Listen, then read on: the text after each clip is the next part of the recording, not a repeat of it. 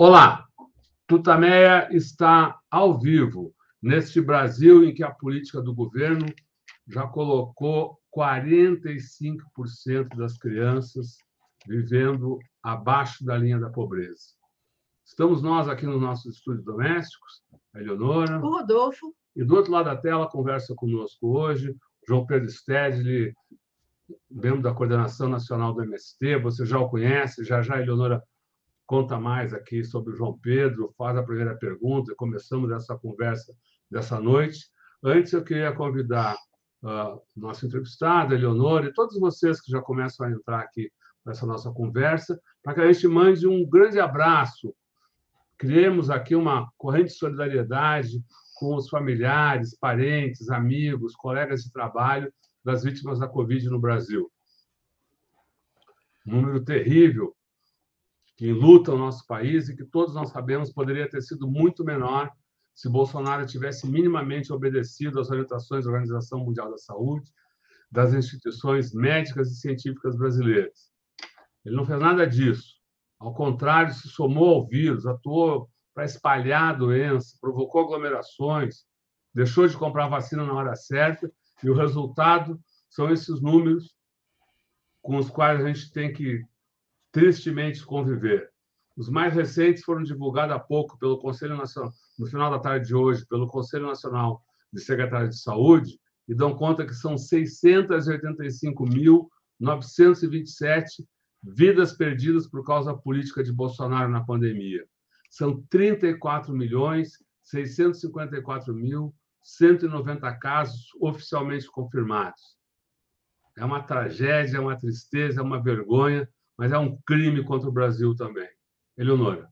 João Pedro Stédio, é um prazer enorme tê-lo aqui nessa noite fria e chuvosa, é, do dia 28 de setembro de 2022. João Pedro Stédio, economista, como Rodolfo disse, da Coordenação é, Nacional do MST e um observador muito é, crítico de toda a situação do país. Eu queria começar te perguntando: estamos a pouquíssimos dias, quatro dias das eleições, qual o cenário mais provável eh, do que vai acontecer no domingo? É, boa noite a todos que nos acompanham. Um abraço especial, fraterno, a essa dupla de jornalistas maravilhosos que nos últimos anos têm transmitido as avaliações, as análises é, dos principais pensadores que analisam a realidade brasileira. Como você disse, estamos aqui em São Paulo nessa noite que parece é, meus dias de inverno lá em Lagoa Vermelha. É, e parece que vai continuar até sábado. Bom, brincadeiras à parte, ao longo dos últimos meses, é, tenho participado de muitos debates e, e mesmo nas instâncias coletivas do MST, da Frente Brasil Popular, depois construímos a Frente Fora Bolsonaro, e mais recentemente, digamos de julho para cá, quando se acelerou, né, a campanha eleitoral. Ao longo desse tempo, é, eu acompanhei muitas análises da conjuntura política do Brasil. Claro, cada analista tem a sua forma particular, tem o seu jeito especial de é, analisar.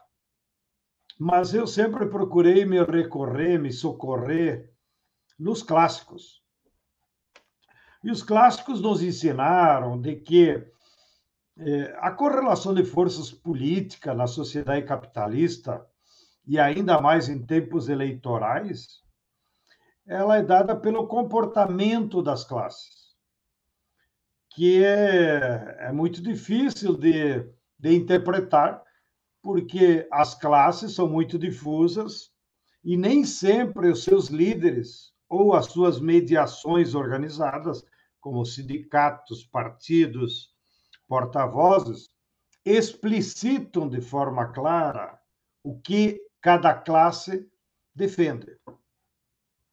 Daí a necessidade de ter um olhar mais né, astuto para entender, de fato, eh, o comportamento das classes, e não só uma manifestação aqui, acolá, uma declaração que aparece na imprensa. E ao longo de todo esse tempo, estou fazendo um rodeio grande, né, para chegar ao essencial. Nós percebemos que se consagrou uma, um comportamento das três principais classes. Primeiro, a burguesia se dividiu. Uma parcela muito pequena e não representativa do PIB é que permaneceu fiel ao Bolsonaro, até porque depende é, do capital especulativo ou dos recursos do BNDES. E a maior parte da burguesia é, ela queria uma terceira via que os partidos de direita não conseguiram viabilizar. E já desde agosto a gente percebia que havia uma inflexão que parte da burguesia já migrava para o apoio Lula. E agora, nas últimas semanas, se consagrou o que nós poderíamos dizer a maioria da burguesia, no seu sentido PIB, está apoiando Lula. O jantar que ele fez essa semana com 100 empresários é praticamente a metade dos que controlam a economia brasileira, porque todos nós sabemos que a economia é tão concentrada que 200 empresas controlam a economia brasileira. Na agricultura, da qual, por necessidade até profissional e de militante, nós temos 92 empresas que controlam toda a agricultura brasileira produzida por 6 milhões de agricultores. Então, o funil é muito grande, né? 6 milhões produzem, do que depois 92 empresas vão processar e se apropriar. Fecha parênteses. Então, a burguesia está dividida. É, a classe média, que em 18 apoiou o Bolsonaro, agora migrou completamente para a candidatura Lula. De novo, ela foi cada vez mais intensificando a sua campanha. E nessa semana, todos nós vimos exultantes, né? É, um, um ato público realizado aqui no Anhambi, que havia mais de 1.200 agentes culturais, músicos, intelectuais em apoio ao Lula. E, e que foram se revezando nas suas manifestações né? que iam desde a Xuxa, veja só, até a Xuxa, né? mas ao Raí, que é uma personagem importantíssima do mundo dos esportes, enfim, vários próceres do que nós poderíamos dizer legítimos representantes da classe média brasileira. E a classe trabalhadora também, desde a saída do Lula da cadeia, através das suas mediações, ela foi é, manifestando a unidade em torno da candidatura Lula. Então, da parte das classes, a gente já tinha convicção que a candidatura Lula era majoritária na sociedade brasileira. É, o, o, o, Bolsonaro ele não tem representação social, ele não tem força própria. Ele só chegou ao governo por desespero da burguesia em 18. Portanto, ele é um pobre diabo, é um pobre pau mandado. Né? Agora. Agora, uh, Stedley, desculpe te interromper, mas Sim? Isso, isso não, não se choca com o fato dele ter 30 34% o tempo todo. Ele, o fascismo é um fenômeno de massa, ele não tem esse grupo que não é desprezível, 30% da sociedade brasileira. Ele é, é tão zero à esquerda assim? É, eu acredito que sim, porque aqui no Brasil não há um fascismo de massas como houve na Europa ou no Japão. Você vê que a turma dele não está organizada. Ele tenta, tenta, tenta e cai lá na motociata. Ora, quem faz motociata é porque não tem povo. Se ele tivesse povo, ele fazia passeata com milhares. Né? Mesmo no 7 de setembro, onde eles gastaram milhões do fundo partidário, eles tiveram que fretar ônibus do Brasil inteiro. Mil ônibus eles fretaram para levar pessoas a Brasília. E quantas pessoas mesmo tinham em Brasília? Segundo a PM, que é dele, lá do Distrito Federal, havia 60 mil pessoas em Brasília. Ó, convenhamos, né?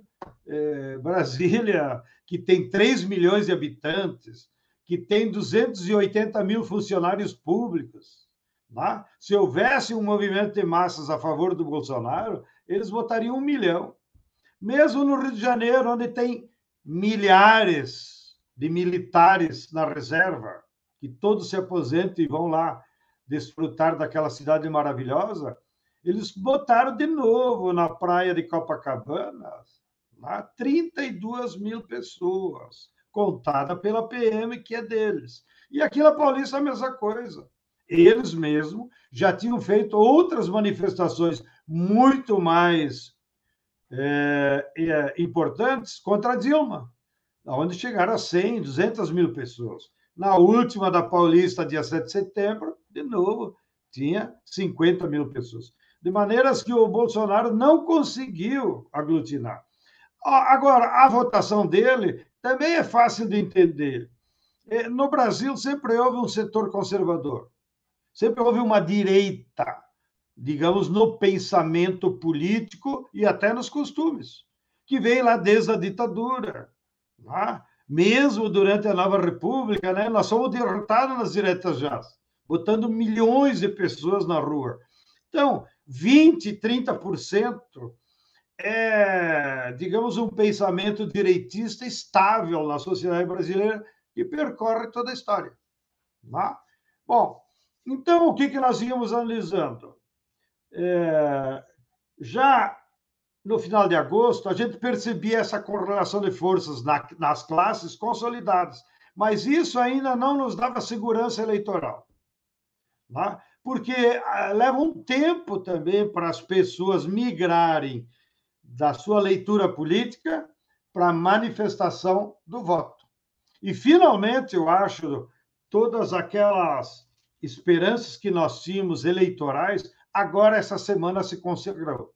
Nas duas últimas pesquisas do IPEC e do Datafolha, que vocês que são expertos sabem disso, eh, nós temos aí 18 institutos que estão fazendo pesquisa. A maioria é pau mandado de banco, de grandes empresários e fazem por telefone, com pouca responsabilidade científica. Agora, o IPEC, por sua tradição de pesquisa no Brasil, e a Datafolha, que vocês conhecem bem, que trabalharam na Folha, eles são sérios. E eles construíram, inclusive, é, uma radiografia da estratificação de renda própria, o que não fica dependente do PNAD ou de dados atrasados do IBGE. Então, todos os sociólogos e analistas dizem: os únicos dois institutos que dá para nós levar a sério é o IPEC e a Datafolha. E os dois, mais ou menos, mantiveram a tendência e agora, nessa última semana, se revelou que o Lula, de fato, ultrapassou a barreira dos 50%. Então, nós estamos confiantes de que, de fato, o Lula já é o presidente do Brasil eleito no primeiro turno, ainda que o voto não foi consagrado lá na urna. E há outros analistas ainda mais otimistas que eu, que dizem que há uma parcela é, do chamado analfabeto político, que são os 20% de brasileiros que são despolitizados, e que às vezes votam com a direita, que votaram com o Bolsonaro em 18, e que essa parcela de analfabetos políticos, lamentáveis, eles tendem, nos últimos dias, a votar em quem está na frente, seja a nível nacional, seja a nível dos estados. Então, provavelmente, o Lula vai atrair também esse voto que aparecia antes nos institutos como indecisos, mas que sociologicamente a gente sabe que eles são uma parcela da nossa população que vota em quem vai ganhar com aquela ilusão popular de que eu não quero perder meu voto. Então tem um orgulho aí, uma espécie de autoestima ignorante que diz que quer se, se orgulhar com os vizinhos que eu acertei meu voto e votei em quem ganhou. Bom, então eu estou muito otimista e, e acho que isso se reflete nas ruas, se reflete nesse clima que já tomou conta da sociedade brasileira, nessa grande onda, que no fundo até eh, se transformou, como nós esperávamos no ano passado, na campanha Fora Bolsonaro, numa grande frente ampla, né? pluriclassista, já acabei de dizer, né? Tem gente da burguesia, tem gente da classe média e tem a classe trabalhadora que votam no Lula. Isso ficou mais patente ainda, né? É, quando o Meirelles, que é o coordenador econômico da Tebet, né? aderiu à, candidatura Lula. Ficou mais patente hoje, quando eu li que três ex-ministros do STF aderiram à campanha do Lula e nenhum deles é de esquerda, né? E são todos conservadores do ponto de vista jurídico. E mesmo eh, praticamente todos os ex-presidentes sinalizaram o apoio ao Lula. De maneira que eu estou muito otimista e nós teremos, dia 2 de outubro, a consagração na urna das mudanças que o Brasil está precisando. Câmbio! Stedley, essa campanha foi marcada, na verdade, ao, ao, longo de toda essa campanha, eu diria até ao longo de todo o governo Bolsonaro, uh, foi marcado por uh, supostas ou, anunciadas tentativas de golpe. O Bolsonaro estaria sempre uh, pensando em, modificar a situação para ser o, o, o enfim, um, um ditador ou um, um, um autocrata com, sem que não precisasse responder para Congresso ou Justiça. Parece que, que nesse, nesse período o, o, temor de golpe uh, contra o agora tá, diminuiu muito ou não há clima para isso, é o que, que muitos dizem, mas nessa reta final sempre pode haver aquela confusão, a tentativa de criar caos. A gente vê uh, que há uma. Um, um, nas redes sociais sempre saem uh, uh, supostas notícias né, que criam instabilidade. Como você vê essa situação há, há quatro dias, há quase três dias das eleições, e como enfrentar isso? Você acha que não vai ter problema? Bem, é... vamos analisar de uma maneira mais ampla. O, o Bolsonaro, do ponto de vista político, ele tem uma vocação bonapartista, segundo os nossos clássicos. É aquele político que sonha ser imperador. E, do ponto de vista psicológico, todos os nossos amigos psiquiatras o classificam como psicopata, ou no mínimo esquizofrênico. Ele imagina uma realidade e acha que é aquilo. E, e, do ponto de vista sociológico, ele é um lumpen, né? Ele não tem força própria, ele nem sequer é um legítimo representante da burguesia. Tá? Por isso que setores da burguesia estão envergonhados com esse que eles colocaram lá. Mas isso, digamos, é uma análise mais é, genérica para nós entender também um pouco o comportamento do personagem. Bem, a, a sua vocação de imperador bonapartista quase se realizou setembro passado, quando ele mobilizou seus fanáticos para tentar botar fogo no STF, meio que copiando a fórmula do Trump, e criar um pânico no país, criar uma instabilidade que levasse, então, a, a, que as Forças Armadas intervissem e que garantiriam a ele o superpoder. É, é, isso não aconteceu. Né? As Forças Armadas já no ano passado não entraram nessa aventura. E agora, do ponto de vista da retórica, por isso aí tem um pouco também da psicologia psicopata dele, Ele tentou repetir isso no 7 de setembro de agora. E eu tive que dar muitas entrevistas e fui a muitas plenárias de militantes da esquerda, porque havia muita gente apavorada. Vai ter golpe, não vai ter golpe. E, e como vocês disseram, de fato o tema foi recorrente. No fundo, eu acho que agora, nesse ano, eles utilizaram dessa retórica muito mais para amedrontar do que com o projeto real. E, e, e agora se revelou ainda mais vantajoso pelos números que ele colocou na rua, da qual eu acabei de descrever, mas, sobretudo, o que me levou, junto com outros companheiros, claro, a, analisar de que não haveria nenhuma chance de golpe militar no Brasil.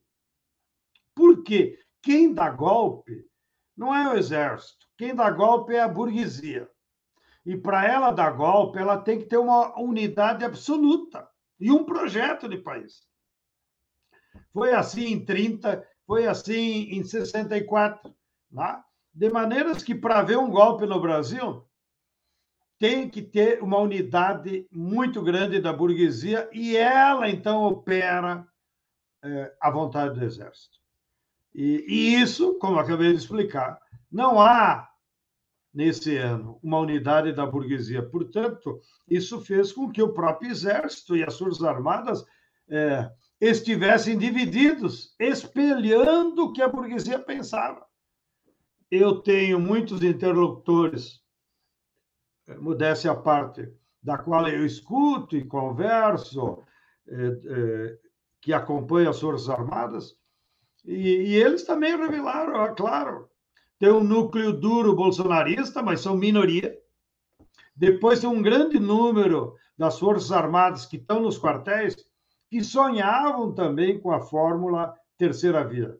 A chapa ideal para as Forças Armadas era Moro e o vice, o general Santos Cruz, que era a personagem com maior prestígio nos quartéis. Mas essa chapa não se viabilizou.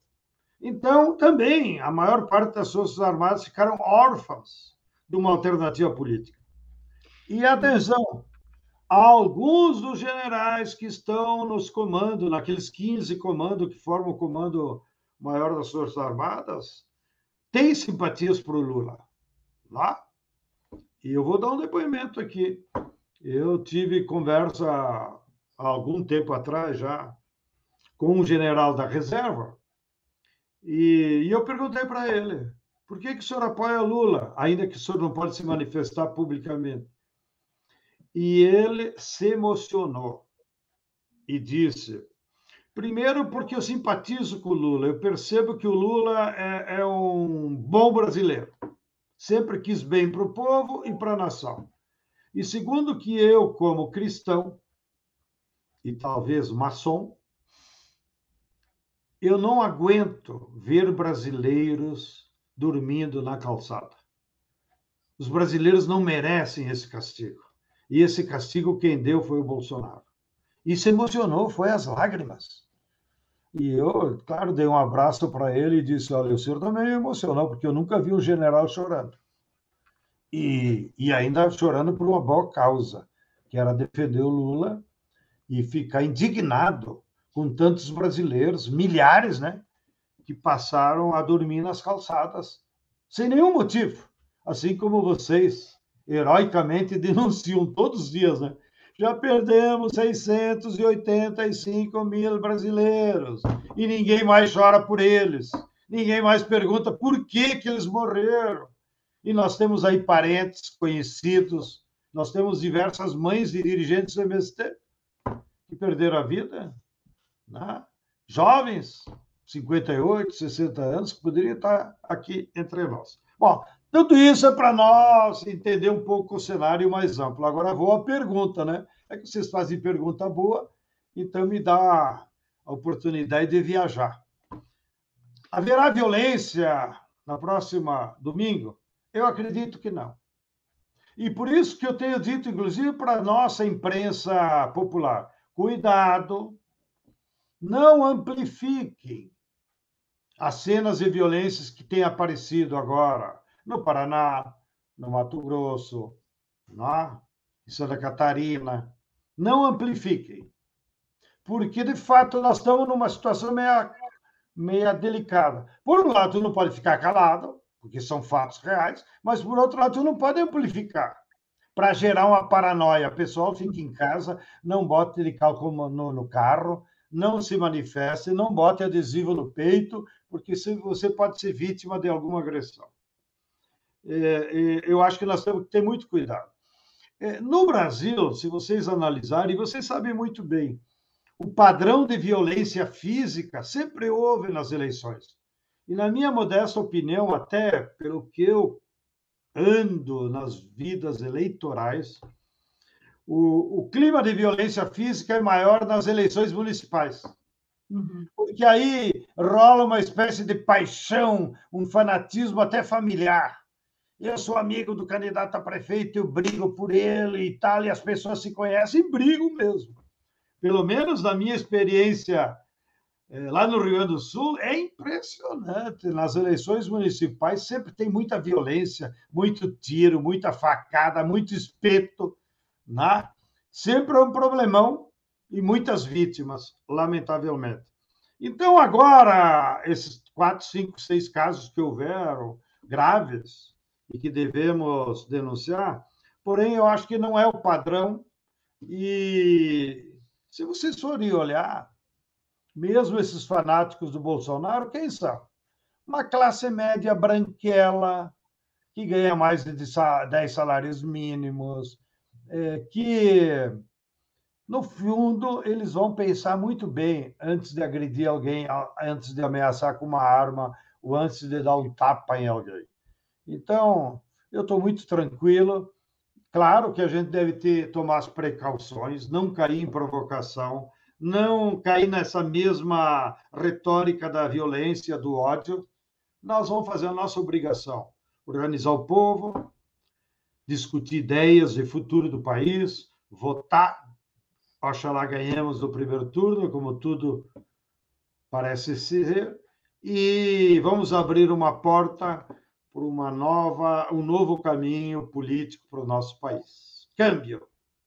Então, esse novo caminho. Bom, só fazendo um parênteses, como você fala, o fato dos Estados Unidos terem se pronunciado também é, em defesa da democracia do Brasil certamente também pesou para desestimular qualquer tentativa golpista.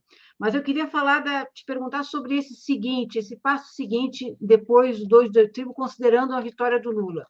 Você lembrou dessa, dessa, é, esse jantar, desse coquetel que o Lula, do qual o Lula participou ontem aqui no Morumbi, com 100 empresários, e lembro que o Lula chegou bem atrasado, uma, mais de uma hora atrasado, e a primeira coisa que ele fez quando chegou nessa casa foi ir à cozinha e cumprimentar é, quem estava na cozinha. Os, fazer a foto. Fazer a foto com os cozinheiros, com os garçons, com o pessoal, os motoristas, aqueles que estavam lá, e depois ele foi falar com os empresários, numa, num gesto muito eh, forte. Né? Como é que você acha que vai ser essa administração de pressão? Porque ele vai ter pressão de tudo quanto é lado, ele tem dito que é, vai romper o teste de gastos, que não vai, que o pobre vai entrar no orçamento. A gente sabe que tem muita pressão e muito interesses enormes, né, de fora, é, muita grana envolvida nessa é, nessa nessa disputa aqui. Como é que você acha que ele vai lidar com essas pressões? Bem, de novo, vou entrar no genérico o Brasil está vivendo uma grave crise do sistema capitalista, que nos colocou numa situação que nunca nós tínhamos visto na história. Uma grave crise econômica, uma grave crise social, que jogou na sarjeta 70 milhões de brasileiros que não estão na esfera nem produtiva e nem do mercado. Estamos enfrentando uma grave crise ambiental com consequências trágicas. Esses dias de inverno que estamos vivendo em plena primavera já são consequência disso. Né? É... E uma crise política que o Estado não funciona direito como deveria funcionar. Então, esse é o pano de fundo que é grave, para o qual exigirá um projeto de país e exigirá talvez décadas para nós superar. Porque, no fundo, para tu enfrentar uma crise que é estrutural, nós temos que pensar receitas anticapitalistas. E isso leva anos, porque exige um grau de unidade daí da classe trabalhadora e da classe média muito grande, que ainda nós não temos. Bem, então deixemos isso como pano de fundo, que a história vai nos acompanhar, e olhemos para o que é de emergência. Na minha leitura, eu acho que o governo Lula vai se preocupar com um programa de emergência de salvação nacional que tenha como meta mínima tirar o povo da miséria, acabar com a fome, tentar medidas que vá recriando milhões de empregos, tá? recuperar a soberania nacional sobre temas fundamentais do petróleo, da eletricidade, dos minérios, tá? Da dignidade do nosso povo, recolocar o Brasil numa outra posição no cenário internacional. Então, o Lula, eu acho que ele vai fazer, vai tirar o, o Brasil da UTI. Tá?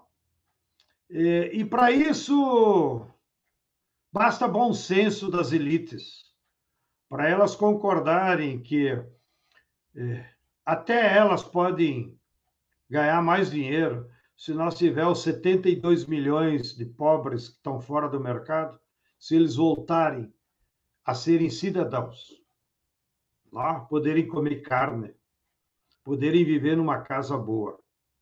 E, e, eu acho que os movimentos populares nós teremos uma tarefa muito grande. Claro, ainda o mês de outubro vai ser marcado pela disputa eleitoral, porque teremos segundo turno em quase todos os estados, e isso vai envolver a militância. Tá? E, e, ao mesmo tempo, pelo menos novembro e dezembro, para dar um, dar, dar um calendário, eu acho que todos os movimentos populares nós vamos estar envolvidos é, num esforço hercúleo de sistematizar um plano de emergência e apresentar para o Lula e debater com os trabalhadores nas periferias das cidades. Porque os primeiros que têm que entender o plano de emergência não é o Lula nem a burguesia, é os trabalhadores. A classe trabalhadora tem que estar convencida nós elegemos Lula e ele precisa fazer isso. E daí se mobilizar e lutar para que aconteça isso.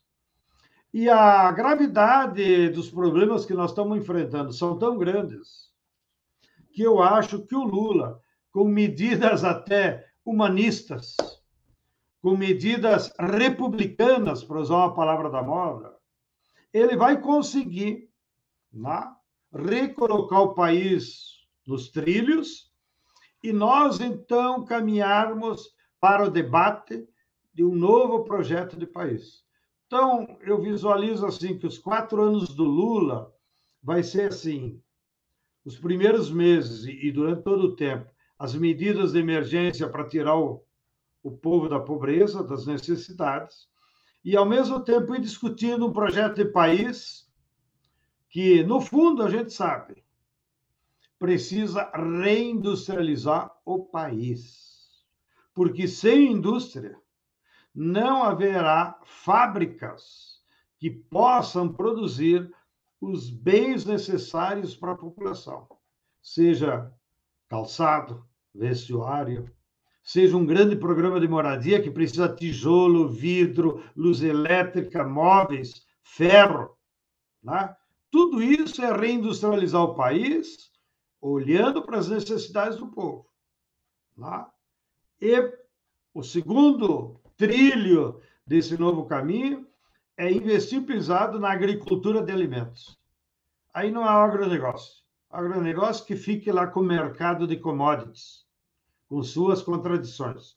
Mas o Estado, o governo brasileiro, tem que fazer política pública e apoiar uma agricultura produtora de alimentos, que é a agricultura familiar. Para fortalecer a agricultura familiar, nós vamos precisar da terra para milhões de sem terra, que vão então se transformar em agricultores familiares para produzir também alimentos, junto aos 4 milhões de agricultores familiares que, que já existem. Então, eu acho que nós vamos viver, a nossa geração, quatro anos de muito debate político, muitas ideias, né? E, e acho que também no orçamento, como o próprio Lula diz sempre, ele vai recolocar os pobres no orçamento. Significa que ele vai fazer políticas públicas. Bom, aí nós temos o limite do teto de gasto. A médio prazo, vai ter que repactuar com as elites e com o novo Congresso para mudar a lei. Mas enquanto não se muda a lei, quero lembrar a todos que nos acompanhem que há dentro da lei orçamentária a possibilidade que o presidente tem de remanejar 20% de todo o orçamento. Isso é um poder enorme.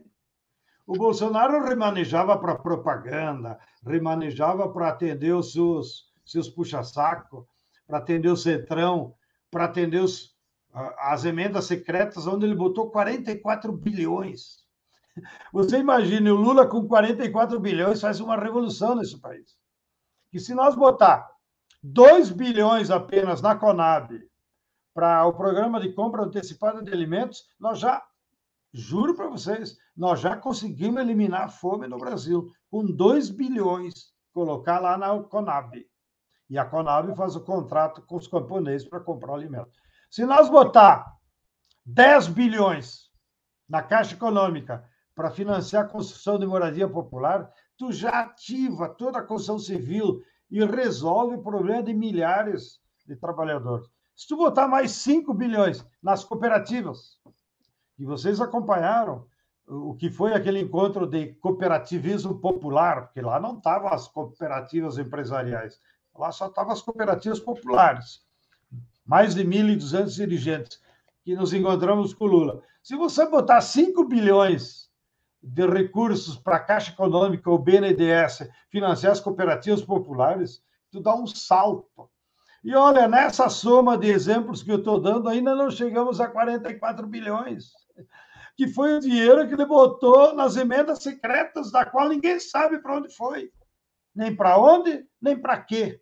Só se sabe que foi desvio, claro, né, de recursos que são públicos. Então, eu sou otimista no sentido de você conseguir botar os pobres no orçamento, fazer políticas públicas de emergência e, pelo menos, criar um novo, né, um novo ânimo na sociedade brasileira, para daí nós evoluir para discutir aquele novo projeto popular para o Brasil. Câmbio! Agora, como é que você imagina que vai se dar essa tensão? Porque, de um, de um lado, Lula vai ter uma, uma, uma oposição se imagina com alguma força. Bolsonaro pode ter caído, mas a extrema-direita e a direita vão estar atuantes e vão estar bombardeando o governo Lula. Então, os movimentos populares, de um lado, poderiam ter um papel de defesa, digamos assim, do, do governo Lula. De outro lado, os movimentos populares precisam pressionar o governo Lula para que ele implante essas mudanças, para que ele faça todas as mudanças que você que você está tá descrevendo. Como é que vai ser essa atenção? Olhando retrospectivamente nos governos do PT, é, tem muitos que dizem que os movimentos populares, de alguma maneira, tiveram uma atuação mais é, discreta, digamos assim, do que poderiam ter tido para justamente é, preservar os governos que passaram por, por crises. Como é que você vê? Essa avaliação é certa? Não é? Como é que vai ser essa atenção né, de defender e, ao mesmo tempo, demandar coisas para um governo de esquerda que vai estar sob fogo. Bem, o primeiro passo vai ser nós continuar dividindo a burguesia. E eu acho que vai acontecer, porque o governo vai ter que enfrentar a burguesia financeira especulativa, controlar juros, e se aliar com a burguesia industrial. Não? E, e com uma burguesia que pode produzir muitos insumos para a agricultura familiar. É, nós vamos apresentar para o Lula, por exemplo, a implementação de uma linha de máquinas agrícolas para a agricultura familiar. Nós já estamos fazendo o levantamento, já chegamos a 2 mil protótipos de máquinas agrícolas que nós encontramos na Alemanha, na Itália, na Coreia do Sul e na China. Já elencamos 2 mil eh, tipos de máquina. Você, o camponês pode usar máquina para tudo, até para colher a mora, que é uma frutinha tão sensível. Até para plantar mandioca, que aqui nós tradicionalmente é um puta esforço, tanto de plantar, que você tem que fazer a leira e botando lá, né? É, a mandiba, como se diz, que é a muda de mandioca, quanto para arrancar mandioca é tudo no esforço. Uh! Bom, já tem máquina, tanto para plantar mandioca como para colher. Né? Isso que a mandioca é o típico do alimento produzido por, por pobre, por camponês, e para alimentar os pobres, que faz parte da nossa culinária popular. Bom, mas e quem é que vai produzir essas máquinas? Vai ter que ser uma empresa, uma indústria. Então, mesmo quando haja políticas direcionadas, digamos, para a fome, para alimentos, pode surgir o fortalecimento de uma burguesia industrial, desde que ela seja nacionalista brasileira. O setor de comércio é a mesma coisa. A burguesia comercial pode se fortalecer porque vai reativar um poderoso mercado interno. É, bom, nós temos 33 milhões que passam fora. E nós temos 70 milhões de trabalhadores adultos que estão fora do mercado, tanto produtivo, da sua força de trabalho, quanto de consumo. O segundo maior país da América do Sul são os excluídos do Brasil. Tal a magnitude do problema. Bom, então, lá do outro lado, tem muitas jogadas para nós dividir a burguesia se aliar com setores deles, né? atraí-los para o nosso projeto. E no momento que tu mantém a classe dominante dividida, isso também repercute ideologicamente. Ah, mas o Bolsonaro vai continuar com uma direita? Sim, vai continuar com uma direita. Quem vai ser a direita de fanáticos que vai continuar com o Bolsonaro? Os milicos da reserva, que estão de pijama, que não produzem porra nenhuma. Né? Policiais militares que estão por aí iludidos ideologicamente pelas armas e não sei o quê. Aliás, já está aparecendo todo dia as contradições da liberação de armas, né? Vocês viram? O menino, pobre diabo, que matou uma cadeirante lá na Bahia, é filho de policial militar e pegou a arma do pai. Então, de certa forma, o pai policial é conivente com crime ou foi a base do crime. Então, esse tipo de gente não terá espaço na luta de classes real. Se construirá uma nova hegemonia de ideias, de propostas, que o fanatismo será escanteado. Então, é, eu e o Rodolfo gostamos muito de futebol. Mesmo que o time deles caia para a Série B, é claro que vai ter a torcida organizada de fanáticos, mas não é, não é isso que vai recuperar para a Série A. Né? É o tipo, eh, vai voltar para a Série A se eles disputarem a sociedade com força social que eles não têm. Por isso, atenção, abre uma janela agora. Eu já ouvi lá no Ceará é, interpretações de que, no fundo, o Ciro ele não está disputando essa eleição. O Ciro tem um projeto muito uh, narcísico, pessoal, que sonha porque sonha em ser presidente da República. E ele percebeu que pela esquerda ele não tem mais caminho. Pelos nacionalistas eles não têm mais caminho, até porque os brisolistas do PDT já migraram todos para o Lula. Então, dizem meus amigos cearenses, que o conhecem muito bem, que a jogada dele é se preparar para ser a oposição de direita confiável ao Lula, confiável da burguesia, e disputar as eleições de 26 como candidato da direita, já que ele sabe também que o Lula não será candidato, e por mais que a esquerda coloque um outro líder, nunca terá a mesma mística que o Lula tem. Tá? Então, a jogada do, do, do, do Ciro é ir construindo um legado de direita para 26. Tá? É esse tipo de jogada do Ciro, que por mais que nós digamos, mas isso é doideira, mas isso também ajuda a arrefecer os ânimos do Bolsonaro. Né? O, o Bolsonaro acho que vai para a lata do lixo de história. Agora, os bolsonaristas, ou melhor, essa direita que sempre teve, pode migrar para o Ciro. Como já foi denunciado até pela Folha de São Paulo, que setores direitistas, né, grupos organizados de, grupo, de direita, já se infiltraram no PDT. É muito sintomático isso.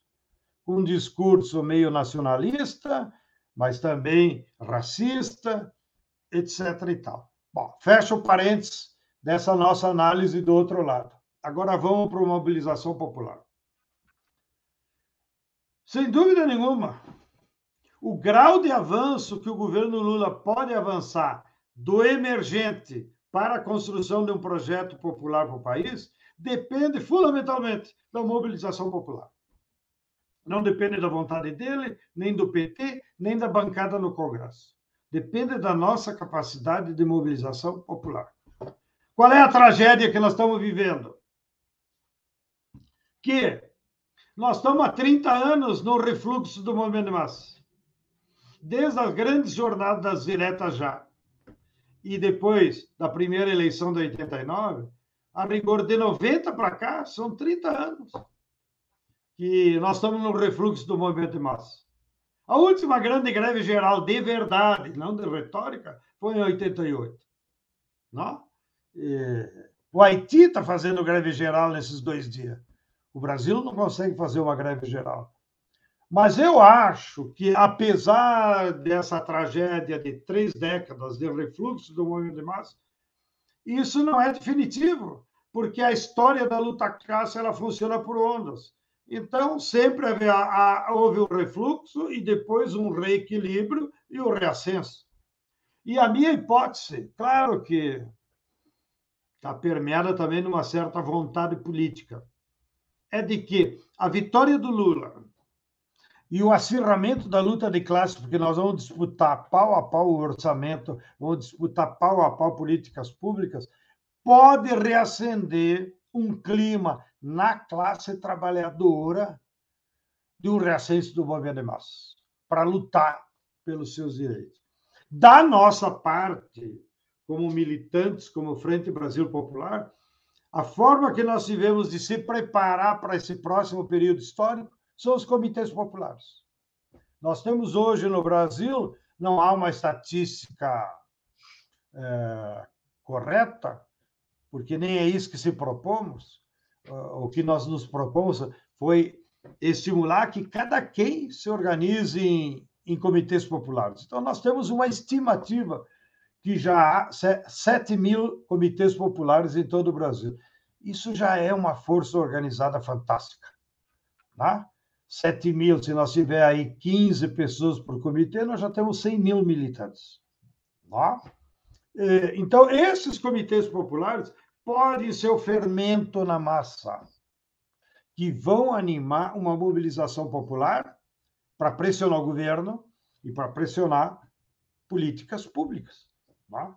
Por outro lado, certamente assim que se consolidar nossa vitória, nós vamos tensionar com a coordenação de campanha, com o chamado governo de transição que haverá, de novembro a dezembro, para nós pensar uma fórmula de que toda política pública do governo tenha um componente de mobilização popular, de liberação de militantes, que não, que não devem ser chapa branca. Mas, por exemplo, O governo precisa organizar sacolões nas periferias da cidade para chegar mais rápido os alimentos do campo direto para a cidade e vender a um preço mais justo. Quem que precisa organizar esses sacolões? Não é a prefeitura nem empresários. Nós precisamos organizar esses sacolões em cooperativas.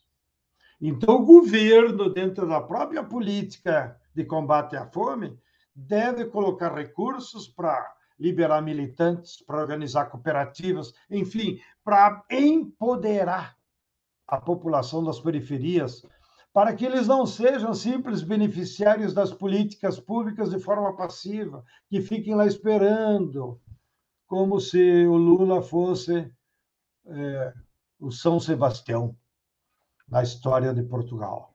E acho que nisso, e vocês são internacionalistas, que eu conheço de muito tempo, quero recorrer aqui agora a um exemplo: os peronistas no governo Kirchner, e agora também com o Alberto Fernandes, eles exercitaram fórmulas muito criativas de como empoderar nas periferias de Mar del Plata, de Buenos Aires, o, cooperativas e associações, que são elas que aplicam as políticas públicas, e não o braço da prefeitura, como é aqui no Brasil, recorrente, ou uma política de doação simplesmente para o povo.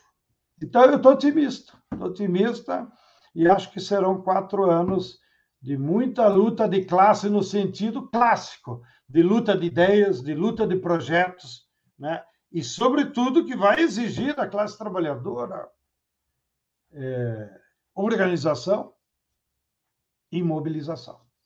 Câmbio! Casal 20.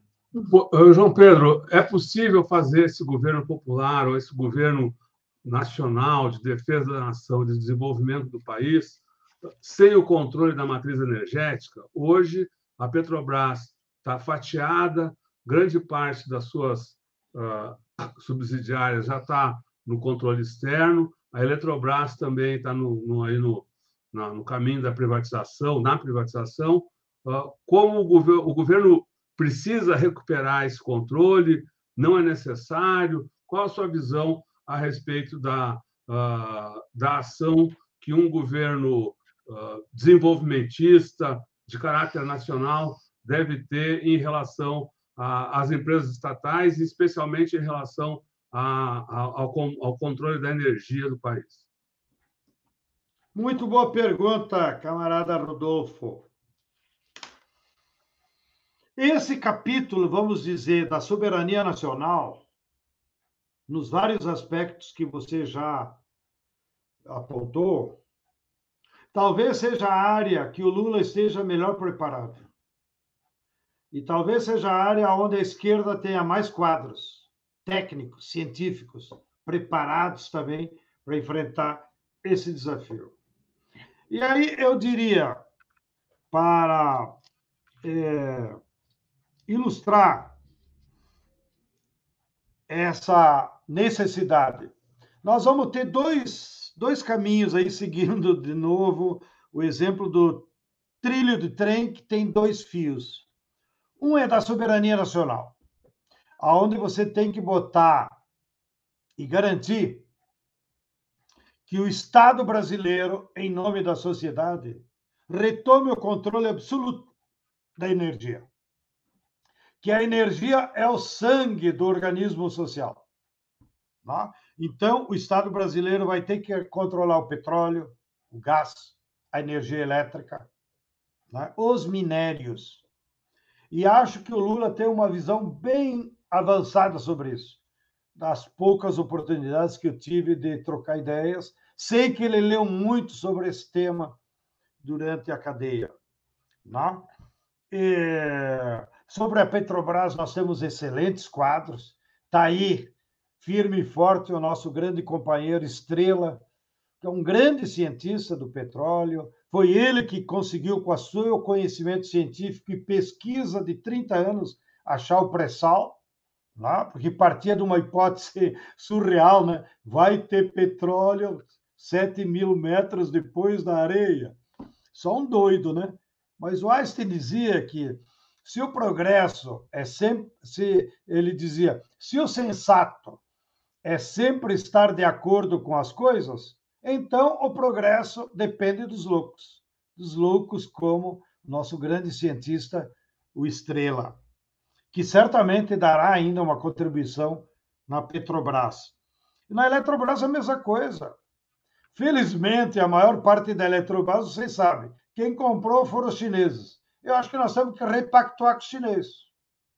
Ó, devolvam aí o controle das energias se, se vocês quiserem fazer um pacto né, em outros parâmetros mais estratégicos.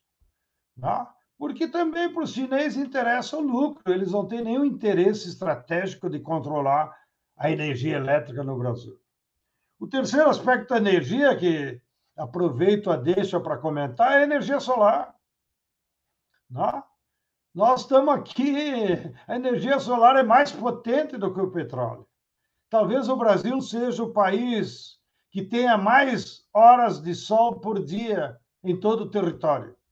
E um espelho, como eles dizem, territorial maior de todo mundo. Então, nós devemos potencializar a energia solar. Nós, como Movimento Popular Camponês, vamos apresentar uma proposta para o Lula, estamos chamando de Sol para Todos, contrapondo a luz para todos. E a nossa proposta é a seguinte: colocar placas solares em todas as casas de camponeses. São 5 milhões. Colocar energia solar em todas as escolas. Colocar energia solar em todos os hospitais. Vocês imaginam o que, que isso vai representar de reindustrialização no país? Em cada município, quase, ou em cada região, nós vamos ter que ter uma fábrica de painéis solares.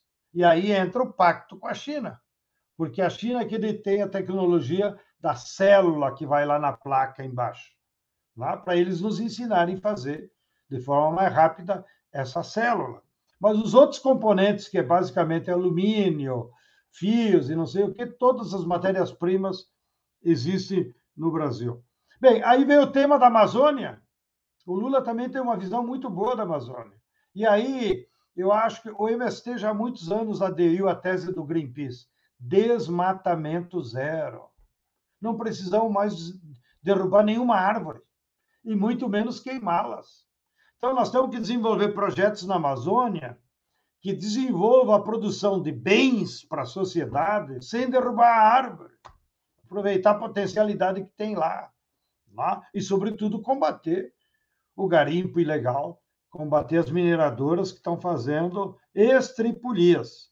Então, eu estou muito otimista, aí dá para nós avançar bastante, e cá entre nós, sem oposição burguesa, porque quem atua, inclusive de forma ilegal, na Amazônia, são lumpes, não é a burguesia clássica. Mesmo o latifúndio predador é um bando de lumpe que está lá na fronteira agrícola, não é o agronegócio clássico. É? Então, eu acho que lá dá para avançar mais com a força do Estado. E aí também eu acho que vão produzir adesões das Forças Armadas, porque é o papel deles, né? Defender a nossa Amazônia, defender a energia do país. Não é por nada que a energia elétrica nos Estados Unidos, quem controla é as Forças Armadas. Se eles que olham tanto para os Estados Unidos, pelo menos deveriam aprender as coisas boas.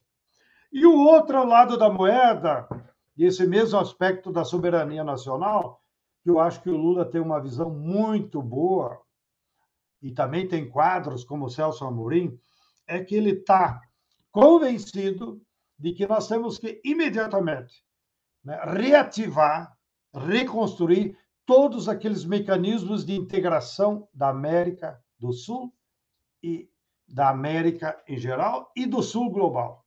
Então, certamente, o Lula vai botar energias no BRICS.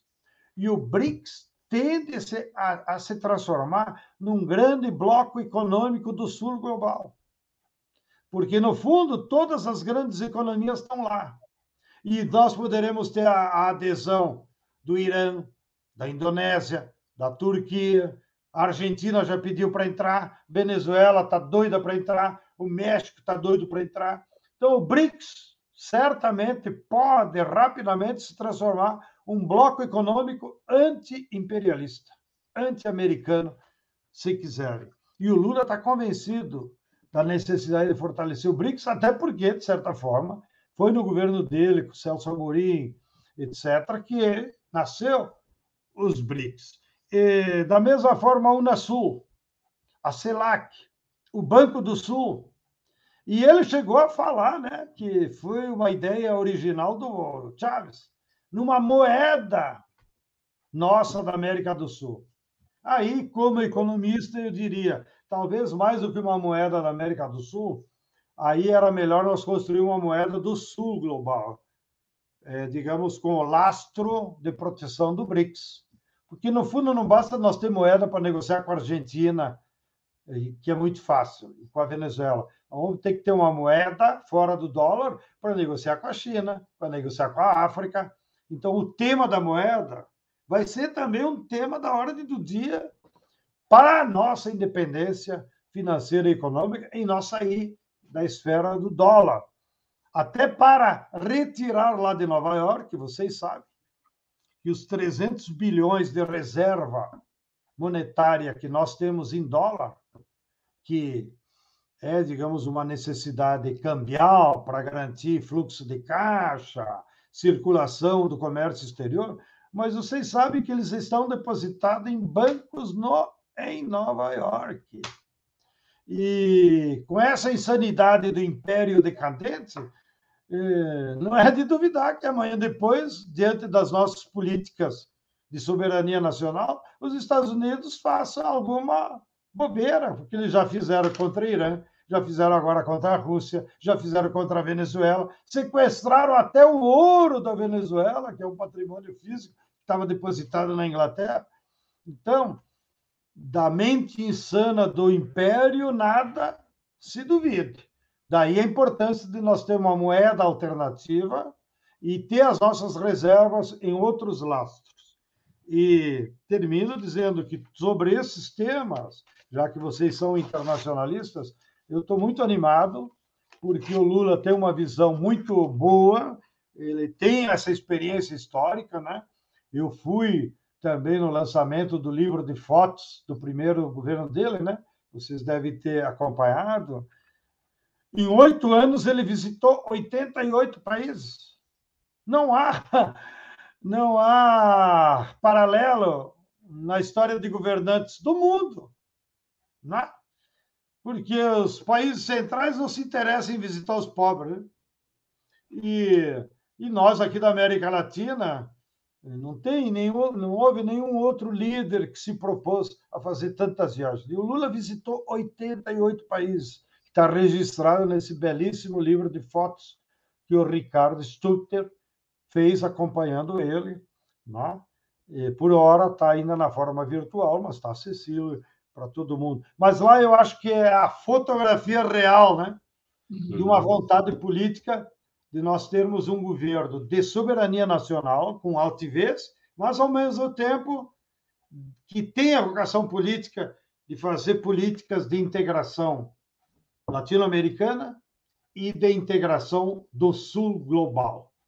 Bom, já estamos Legal avisando os nossos ouvintes. Não, Câmbio... calma, calma aí, calma aí. Vamos dar o nome de vocês. Câmbio Casal 13.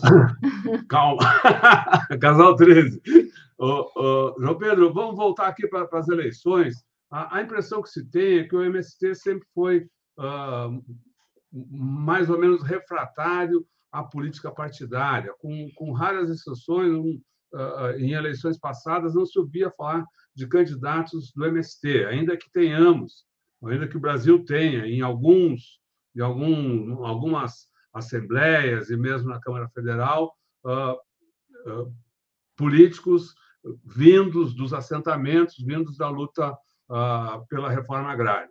Neste ano, o, o, MST lançou uma plataforma de candidatos. o que, que mudou e qual a importância de, de o, o, o movimento lançar candidatos e como o público que eventualmente se interessar em apoiar as candidaturas apoiadas, incentivadas, promovidas pelo MST, deve fazer para conhecê-las?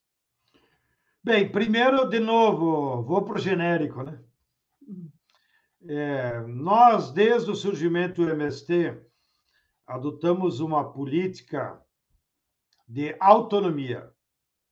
O MST, como movimento popular com base camponesa, mas não só camponesa, ele sempre defendeu autonomia em relação aos partidos, em relação a governos e em relação ao Estado brasileiro. E foi isso que nos permitiu percorrer 38 anos. Eu tenho certeza que se nós tivéssemos sido apenas corrente de um partido, cada divisão que há no partido leva lá para o movimento e enfraquece.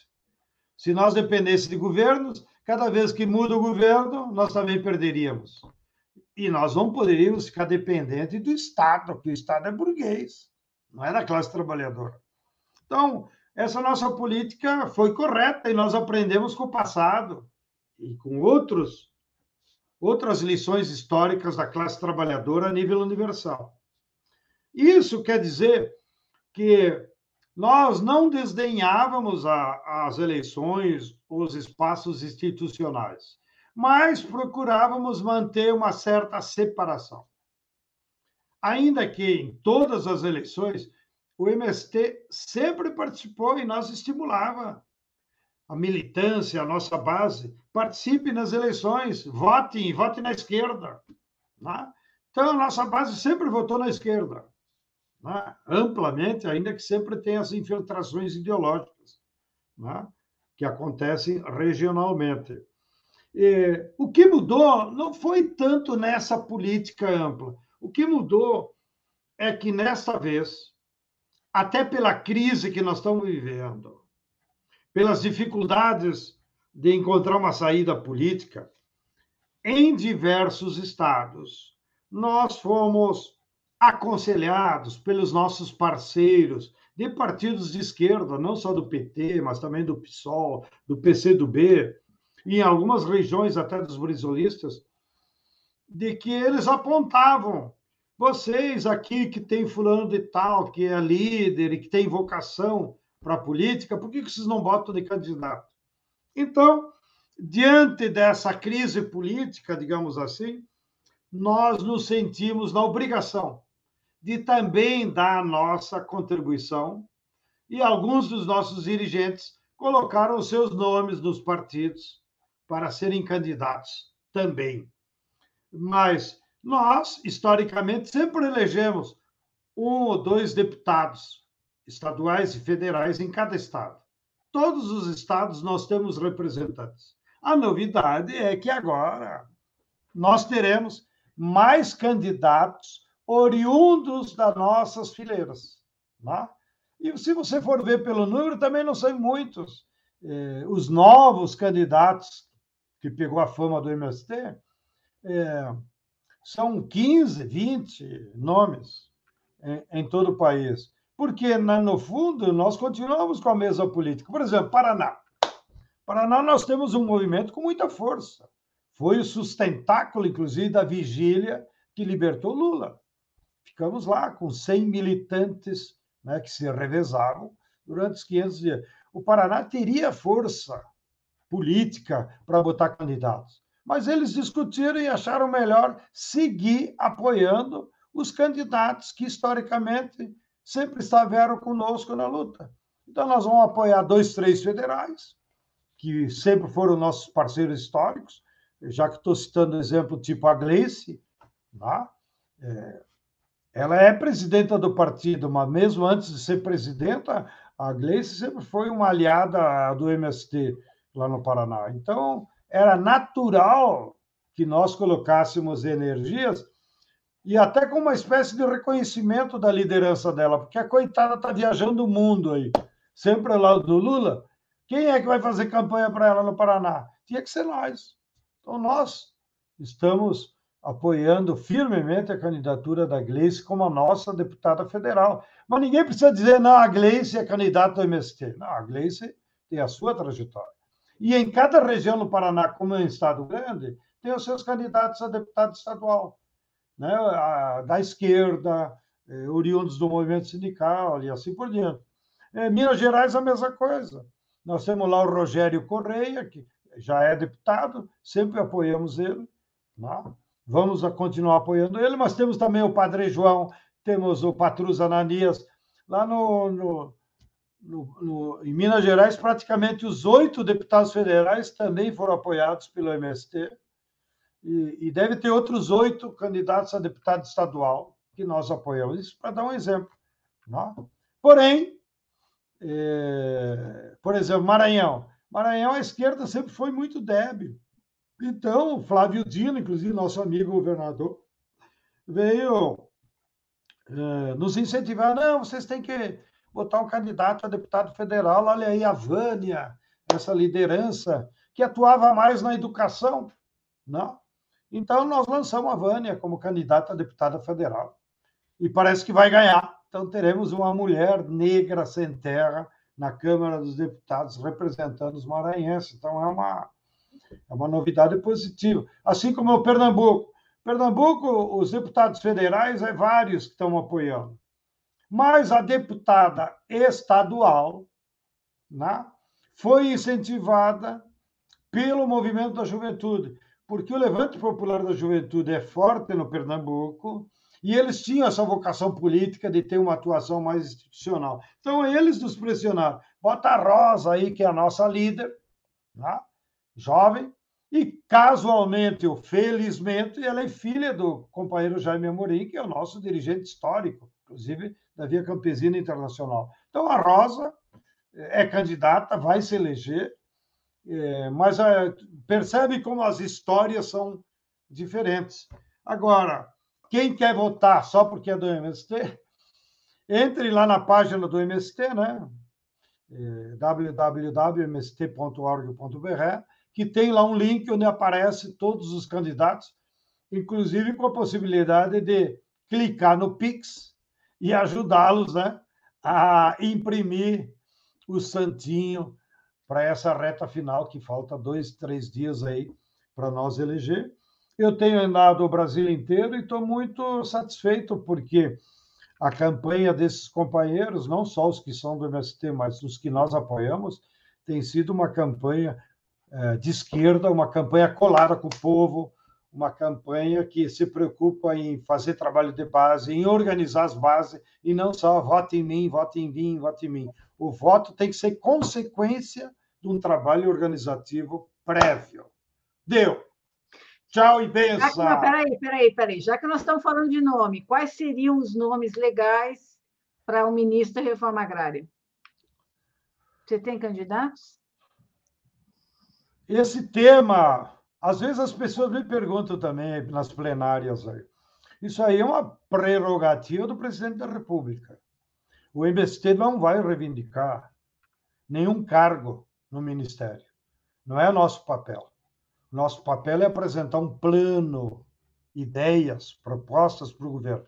E isso nós faremos, tanto do ponto de vista de plano de emergência, os primeiros 90 dias, que já citei aqui, a programa para combater a fome.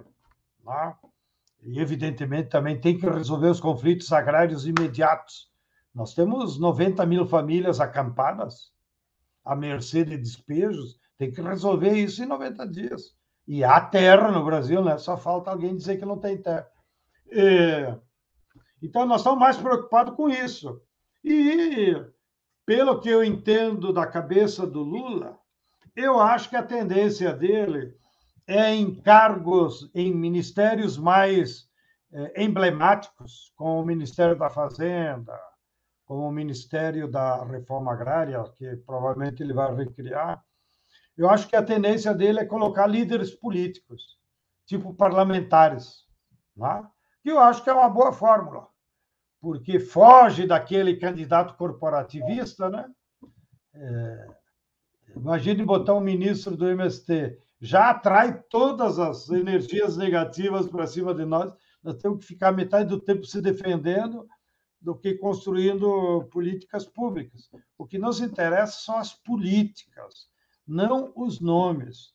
E certamente entre os deputados federais, entre os líderes dos partidos de esquerda, há muitos bons nomes que conhecem de agricultura, que conhecem de meio ambiente, da qual nós estamos preocupados. Câmbio. Legal, Não. legal, João Pedro. A gente quer agradecer muito aí a sua participação aqui no, no Tameia, sempre esclarecedor, ainda mais nessa reta final aí da campanha. Agradecer também ao público que acompanhou essa, essa conversa e vai seguir com a gente pela internet afora. E aproveitar esse momento de agradecimento para a gente se juntar aqui numa, num outro movimento, mandando todos nós um super muito obrigado para as mulheres e os homens que atuam na saúde, na linha de frente do combate à Covid no Brasil. São responsáveis para, por, para que a tragédia que, que vivemos não, não fosse ainda maior. E ainda sofrem ataques do Bolsonaro, ataques à saúde que a gente conhece. Por isso, a elas e a eles, nosso muito obrigado. Essa entrevista fica disponível em todos os canais Tutameia. Busque por Tutameia TV e você nos encontra nas várias plataformas de podcast, no Twitter, no Facebook, no YouTube. No YouTube, não deixe de se inscrever no nosso canal e clicar na sinetinha para receber avisos de novos vídeos. Visite também o site Tutameia, cujo endereço é tutameia.jor.br. E agora, antes do boa noite, do tchauzinho, a gente volta com a palavra, palavra para o João Pedro, dessa vez sem perguntas, para que faça o fechamento dessa conversa, mande sua mensagem para o povo que está aqui conosco. Um abraço, João Pedro, a palavra é sua. Muito obrigado.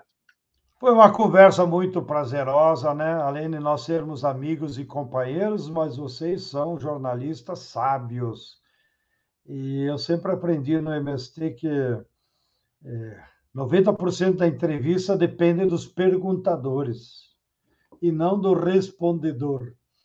Então, me alegro também em participar dessa conversa com vocês dois e cumprimento vocês por terem lembrado dos nossos enfermeiros e enfermeiras, né? 90% da categoria são mulheres. Elas estão enfrentando aí essa batalha pelo piso nacional. É, nós temos manifestado nossa solidariedade a elas.